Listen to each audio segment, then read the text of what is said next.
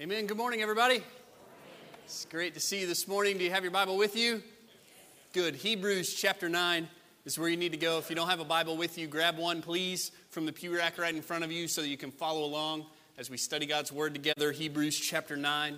Last week, as we were studying through Hebrews, we talked about the sacrifice of the Lord Jesus Christ and the forgiveness that is purchased with His blood we talked about the centrality of the blood of Jesus for the message of the gospel, and we vowed to never stop talking about the blood of Jesus. We agreed together that we will be, if necessary, the last church in Harrisburg, the last church on the planet, if necessary, talking about the blood of Jesus. We're not going to give that up. We're not going to compromise talking about the blood of Jesus.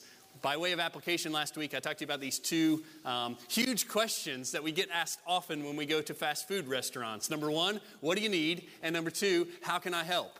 And we talked about how we need to think deeply about those questions about what, what do we ultimately need? Well, it's not coffee or cheeseburgers that we ultimately need, right? It is ultimately forgiveness of sins. That's what we need. And how can we help? Well, we can't really help. We can't help each other. We can't help ourselves. We need the Lord Jesus to provide what only He can provide in helping us and saving us and rescuing us. We talked about how we need to consider those questions for ourselves, but we also need to be asking our neighbor that question What do you need? And when we ask that question, we want to listen to the answer. We want to listen to the answer carefully, and we want to steer the discussion toward the ultimate need of forgiveness of sins.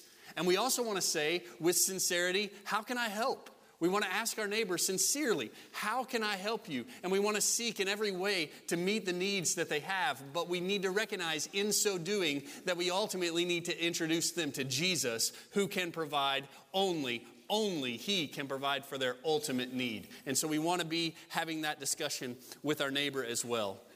This week, we're going to continue to look at the sacrifice of Jesus on the cross for us.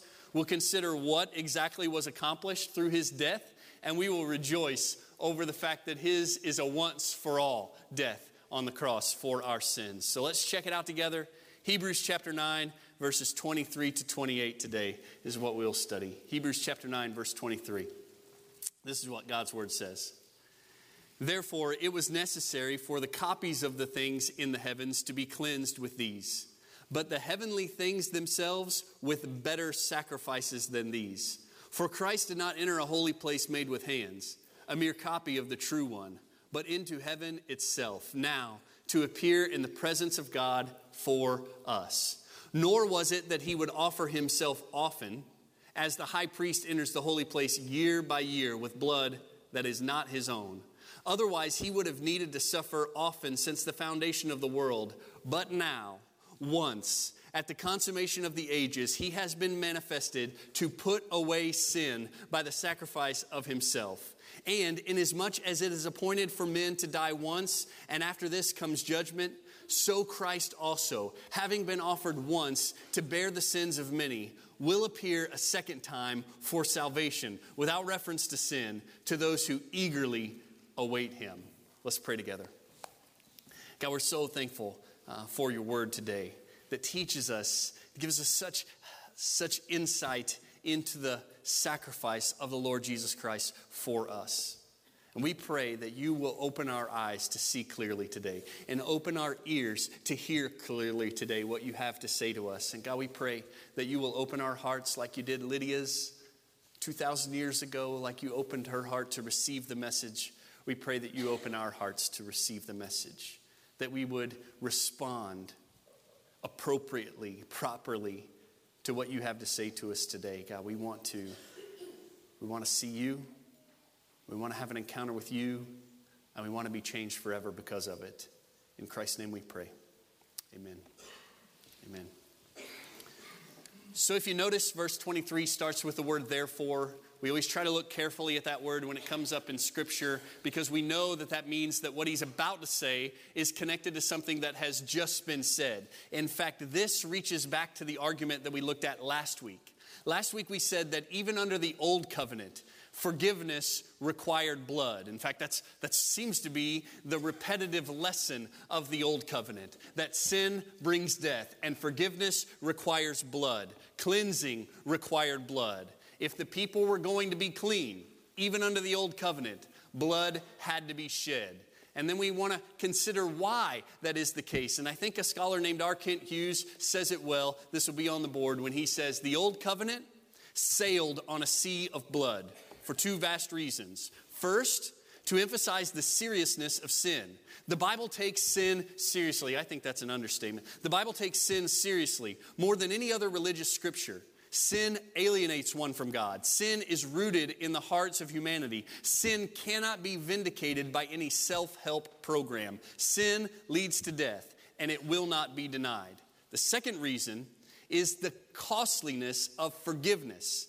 Death is the payment. It will either be Christ's life or ours. So the entire Old Testament system, the entire Old Covenant sacrificial system was set up to teach us about the seriousness of sin and the costliness of forgiveness. And so when in verse 23 the author says, therefore, he's reaching back to that talk. And he talked there about the cleansing of people. But in the text today, we'll talk about the cleansing of things. The bottom line is if there's to be any cleansing or any forgiveness, there must be bloodshed. Look at verse 23. He says, Therefore, it was necessary for the copies of the things in the heavens to be cleansed with these, but the heavenly things themselves with better sacrifices than these. I think there are a couple of things to notice in this text right here. First, the Old Testament tabernacle was a copy, it was a shadow of the heavenly reality. And this is not a new idea in Hebrews. He's been talking about this for quite some time. In fact, as we've talked through Hebrews, we've said it's not so much a linear argument as it is a symphony that just continues to build and build and get fuller and fuller and more complicated. There will be sections that are brought forward louder than others, and there will be sections that are quieted down, uh, quieter than others at different times. And, and this theme, this melody about the the earthly tabernacle being a copy of the heavenly one and these earthly sacrifices being a shadow of Christ's sacrifice to come, that is a theme and a melody that has been playing throughout the letter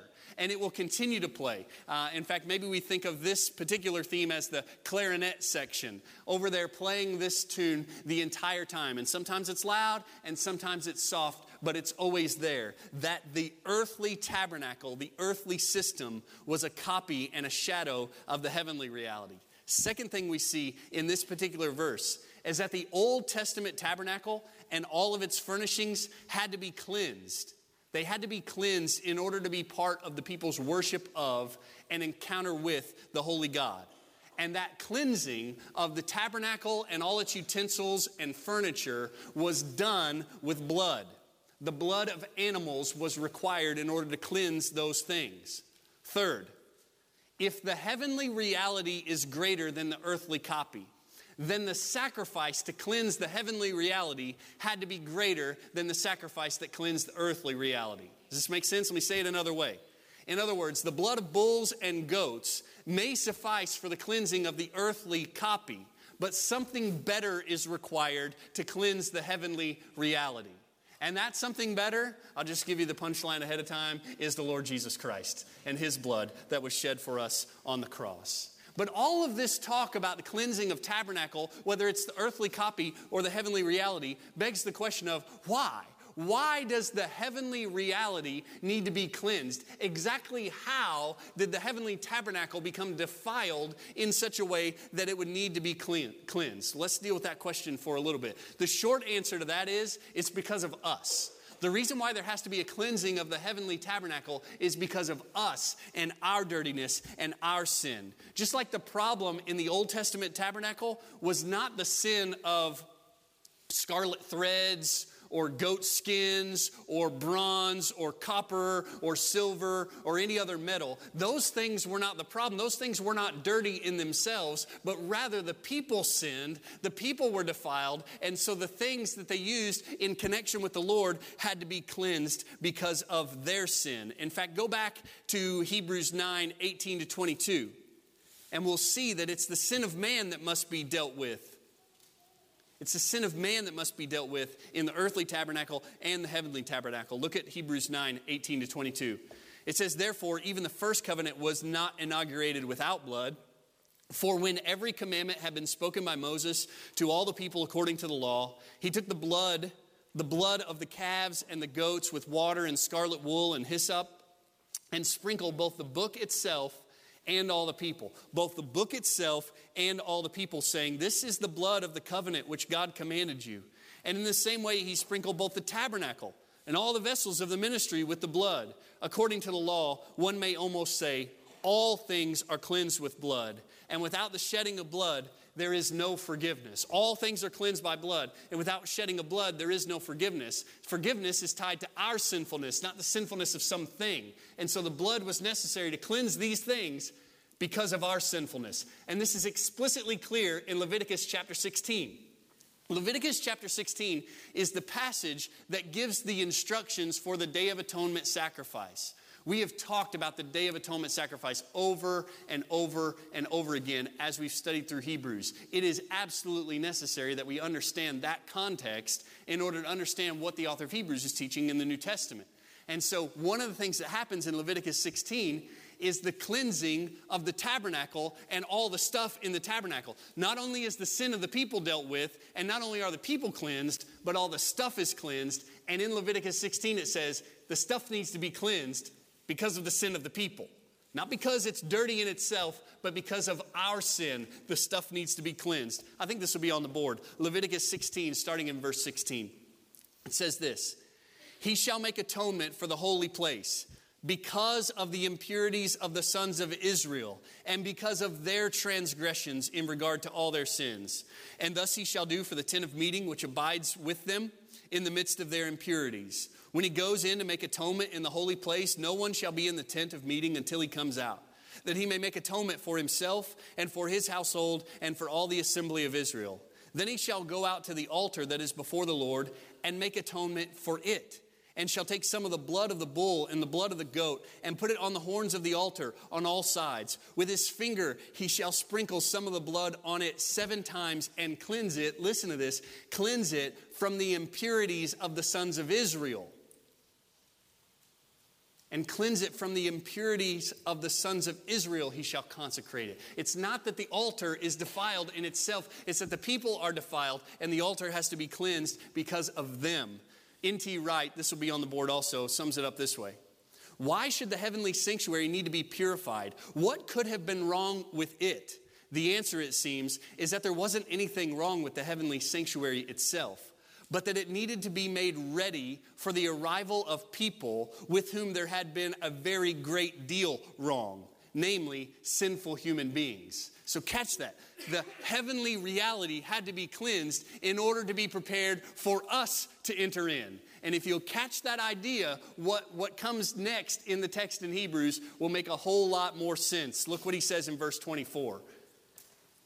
He says, For Christ did not enter a holy place made with hands. We're not talking about earthly tabernacle here, where Christ did his work, a mere copy of the true one, but into heaven itself Jesus went into heaven itself now to appear in the presence of God for us. Again, the author is playing on the superior location of Jesus' work as our great high priest, not the earthly tabernacle, but heaven itself. And the key to this verse, verse 24, and maybe the key to this whole passage is at the end of verse 24 when it says, Now to appear in the presence of God for us.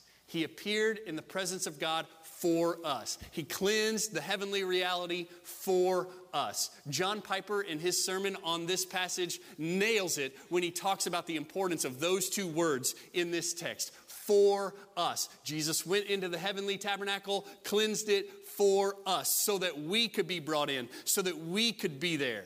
Why did it need to be cleansed? So that we could be there. Piper says, if you want to be, if you want to be made much of, Rather than having the mercy of God made much of, you will not want to listen to this.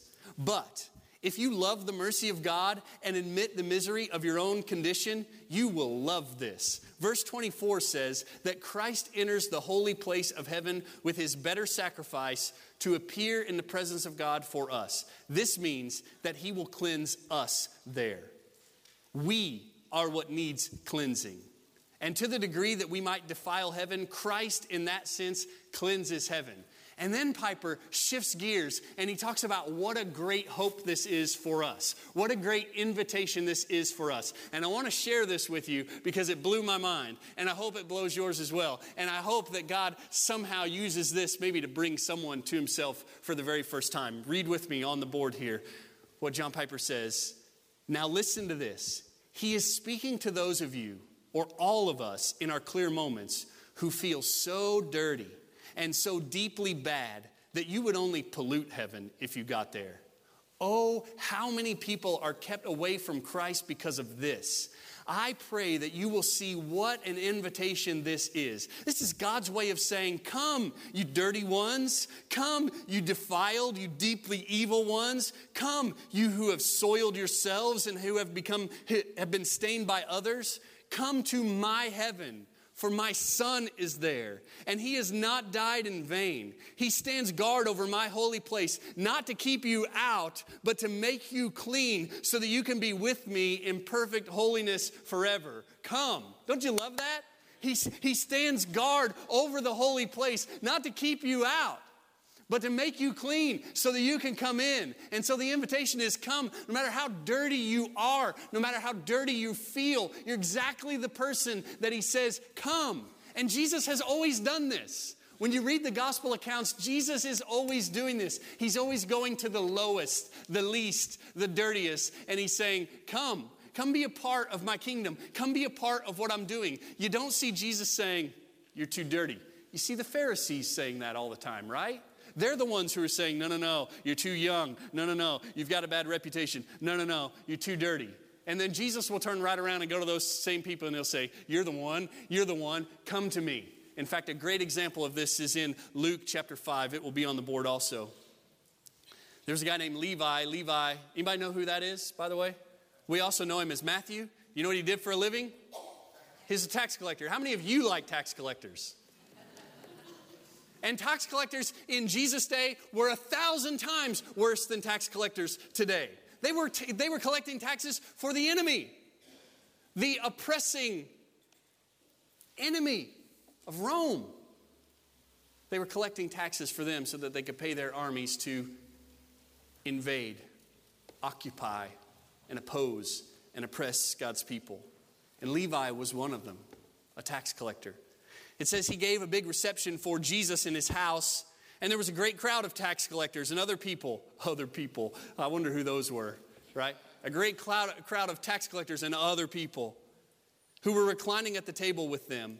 The Pharisees and the scribes, those are religious elite, religious leaders, squeaky clean on the outside, but dirty on the inside. The Pharisees and the scribes were grumbling at his disciples, saying, Why do you eat and drink with tax collectors and sinners? And Jesus answered and said to them, It is not those who are well who need a physician, but those who are sick. I have not come to call the righteous, but sinners to repentance. Don't you love that?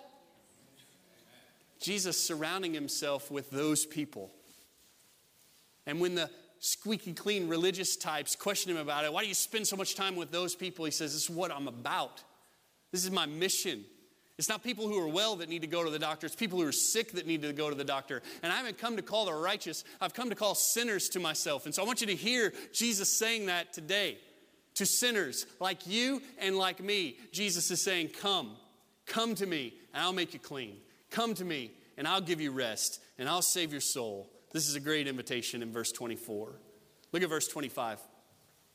It says, Nor was it that he would offer himself often as the high priest enters the holy place year by year with blood that is not his own. Here, what we see is a continued comparison and contrast with the work of Christ and the work of the priest on the Day of Atonement. That guy in the tabernacle would do his work often, year after year. He would come trembling into the presence of God with the blood of bulls and goats, not his own blood, the blood of an animal. He would come trembling into the presence of God. Not so with Jesus. It's different with Jesus.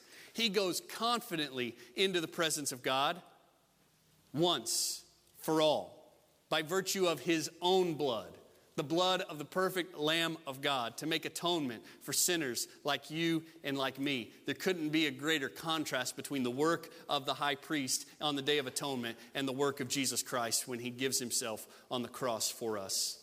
Look at verse 26.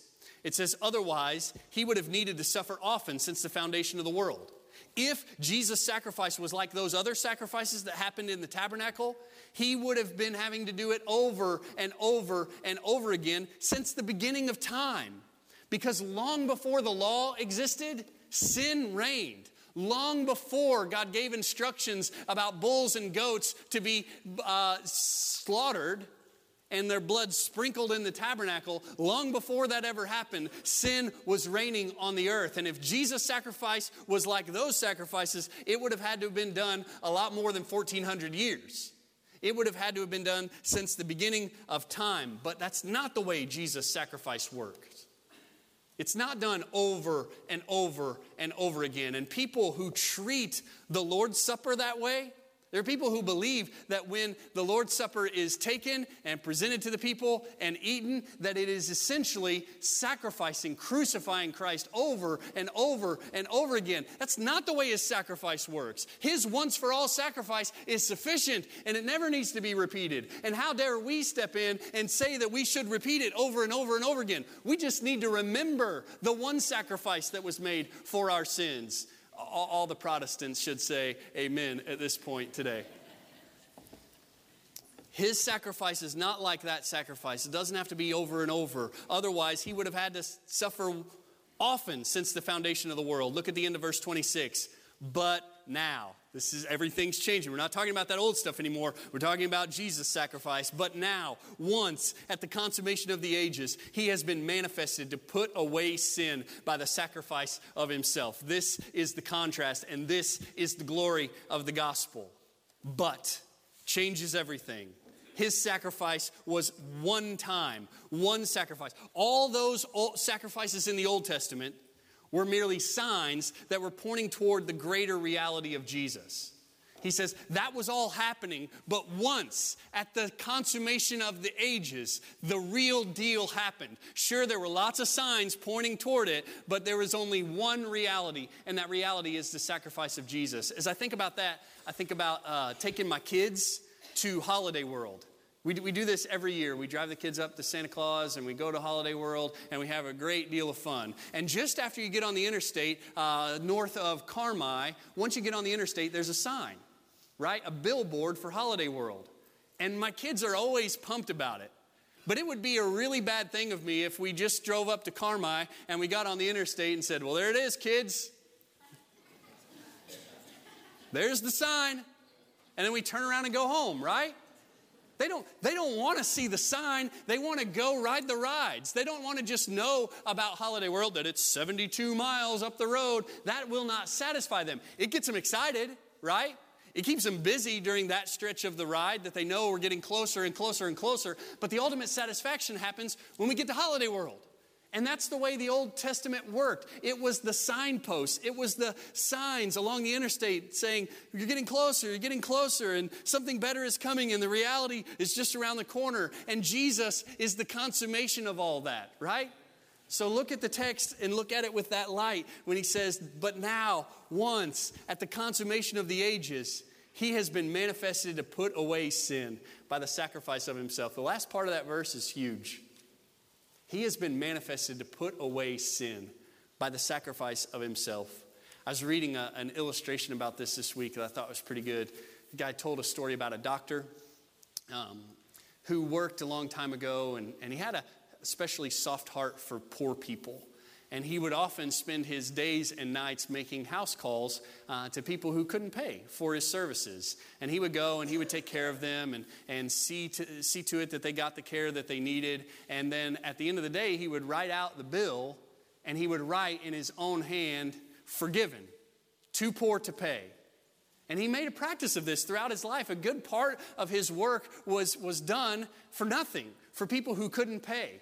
Well, when that doctor died, his wife had a whole different perspective on things.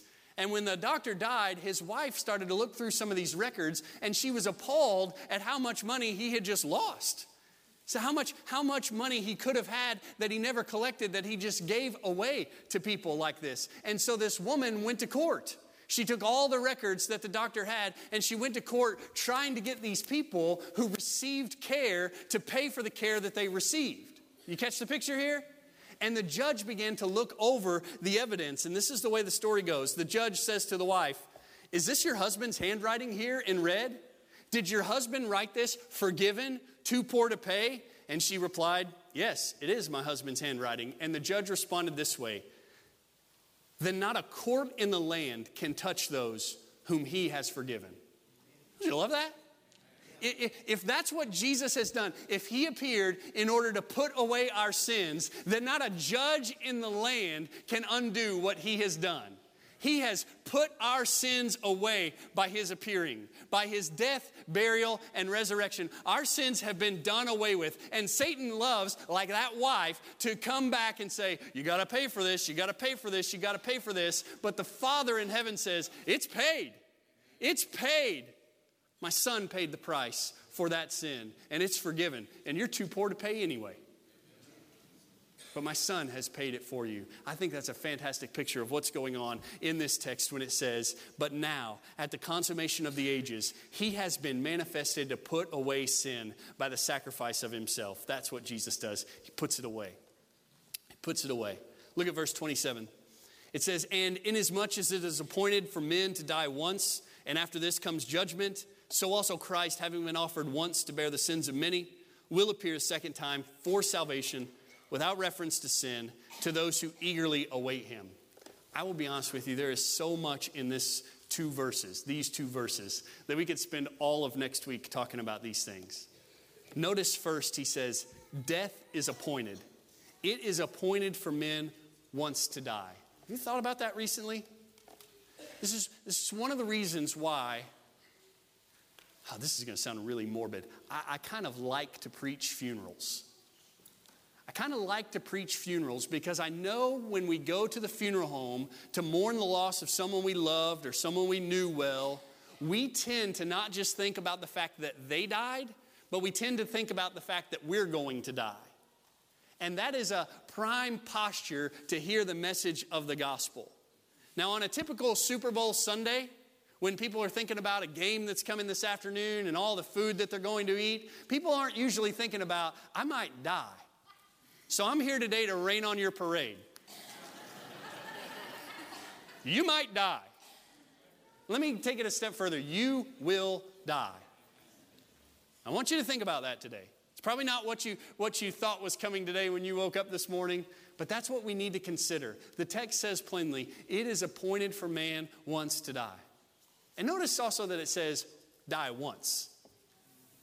There is no such thing as this reincarnation where you, you have around uh, in this life and then you die and you come back as something else or someone else and you give it a go again. And if you get better and better and better, one day you'll be delivered from this endless cycle. That is craziness. It makes good movies about dogs, but it's craziness. it is unbiblical madness born probably in hell, at best in the imaginations of men. Death is appointed. Death is a one time deal, this text says clearly. The text also says clearly that after death comes judgment. After death comes judgment. That's the reality. It's not that you die and sleep eternally, it's not that you die and cease to exist.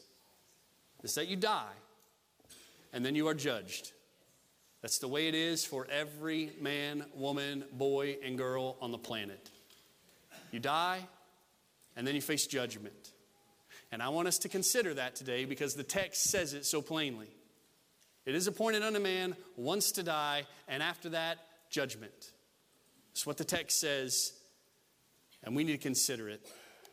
But look what he says next. He says, Inasmuch as it is appointed for men to die once, and after this comes judgment, so also Christ, having been offered once to bear the sins of many. That's huge, right? Christ having been offered once to bear the sins of many, who are these many whose sins he bears? Who are the many whose sins are borne by Jesus? Well, the answer is in the next couple phrases. It says, having been offered once to bear the sins of many, will appear a second time for salvation without reference to sin to those who eagerly await him. Who were the ones who have their sins borne by Jesus? The ones who eagerly await him the ones who trust in him, the ones who love him, the ones who follow him. Notice here that there's a big difference between eagerly awaiting for the return of Jesus and trying to get fire insurance from him so that you can escape hell. There are lots of people who want Jesus as their fire insurance so that they will escape hell. There are not so many people who are eagerly awaiting the return of Jesus because they know that that is the ultimate climax of their salvation. They are longing for the return of Jesus. In fact, I think there are more people in the church who hope secretly that Jesus delays his return for a long time so that they can continue to enjoy the things this world has to offer. Like, I think if we knew that Jesus was coming back this afternoon, some of you would be bummed. Some of you would be bummed, say, Oh, if he could just wait till 10 o'clock tonight, then I could see the game. if that's you, I'm afraid for your heart. I'm afraid for your soul. The greatest prospect on this planet for those who love Jesus is that he would return now. That's what we long for. That's what we sing about.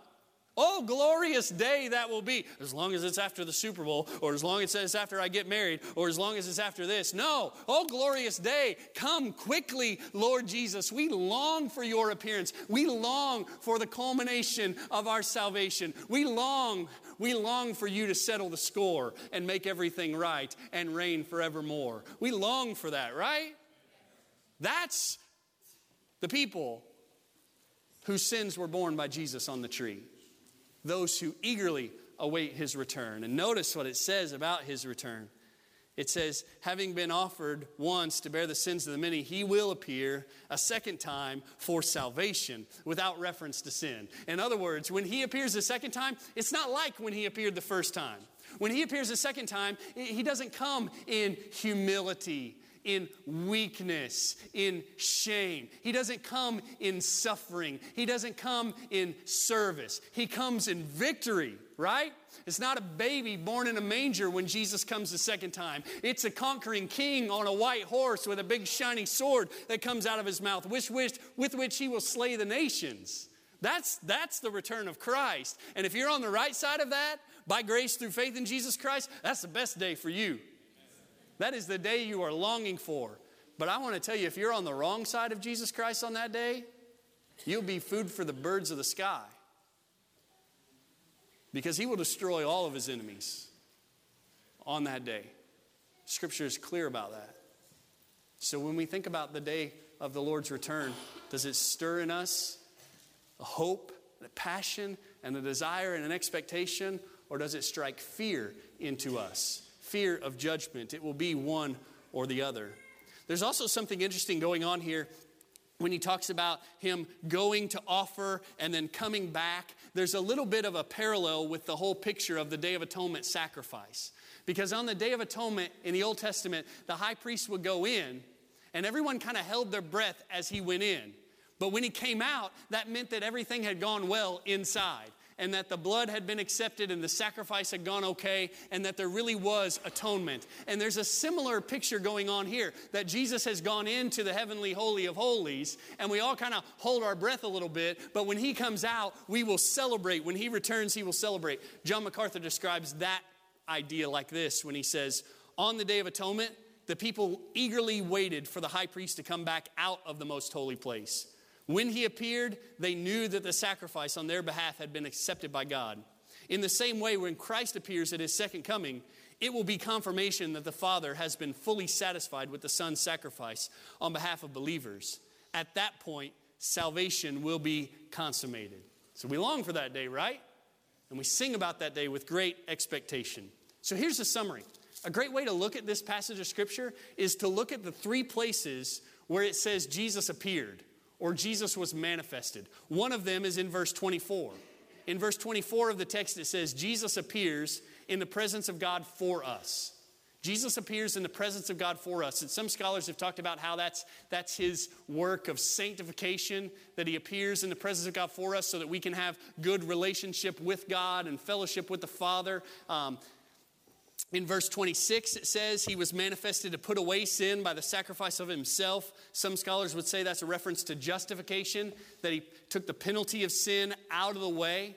and declared us to be righteous by the sacrifice of himself. And then in verse 20, 28, it says Jesus will appear a second time for salvation. This is likely a reference to glorification. So we've got the three tenses of salvation here in the three appearings of Jesus. Once to bear our sins, to justify us, he appears in heaven at the throne of the Father for us so that we can have good communion, good fellowship with the Father here and now. And then He will appear again at the end of the age in order to set everything right and bring about the consummation of our salvation, which is glorification. So, those three statements are pretty significant when we look at this text. By way of application, I want to say two things to two different groups of people. To you in this room today, I want to say that you are going to die. I don't want to deliver that as bad news. I want to simply deliver that as a statement of truth to you today. You are going to die. You are going to die, and after you die, you will be judged. All of you. All of us. We're going to die, and after then, we will be judged. And on our own, we're doomed at that judgment. On our own, if we were to say, oh, but my, my good deeds outweigh my bad deeds. No, they don't. They don't even come close. The scale doesn't even move when you put your good deeds next to your bad deeds. In fact, there's not even a scale for that. Right? On our own, at that judgment, we are doomed. The only hope we have is Jesus Christ. The only hope to escape condemnation at that judgment is Jesus Christ and his blood that was shed in our place, and his righteousness that is given to us by grace through faith. He's our only hope. And I want you to know that. You're going to die, and then you will be judged, and on your own you are doomed. But Jesus can rescue you. So repent of your sins and trust in Jesus Christ for salvation. Repent of your sins and place all of your weight on Christ for hope in eternity. And I want you to be able to look at your neighbor and think those same things about him. Maybe it's your child. That's the way it is at my house. Three kids at our house that don't trust Jesus as their Savior and Lord, haven't professed Him as their Savior and Lord. Maybe it's your coworker or your friend who is lost. Maybe it's the billions of people scattered around the planet who are lost and they're dead in their trespasses and sins, and they don't even have access to this good news. The reality is the same for them as it is for every one of us in this room. They will die. Your neighbor, your friend, your child, they will die. And after they die, they will be judged. And on their own, they're doomed. On their own, they are absolutely condemned. And Jesus is the only hope for them. And I want to be able to look at my children and my neighbors and see them that way. And I want to tell them about Jesus. I want to tell them about Christ who died on the cross for their sins, about Christ who was buried, and about Christ who rose again in victory over sin and death and hell. I want to tell them about the good news that they can be saved from their sins as a gift of God's grace, to be received by faith, not by working and doing, but by trusting in Jesus Christ. I want to tell my children that. I want to tell my neighbors that. I want to tell the nations that, because that's the only hope. The common denominator is we'll die and we'll be judged. And on our own, we're doomed. Only Jesus can rescue. So let's tell the world about him, right? Let's stand together and pray. God, we ask that you will help us to think carefully, accurately about these things in the next few moments.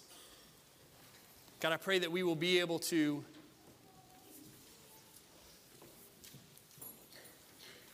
soberly reflect on the reality of our impending death.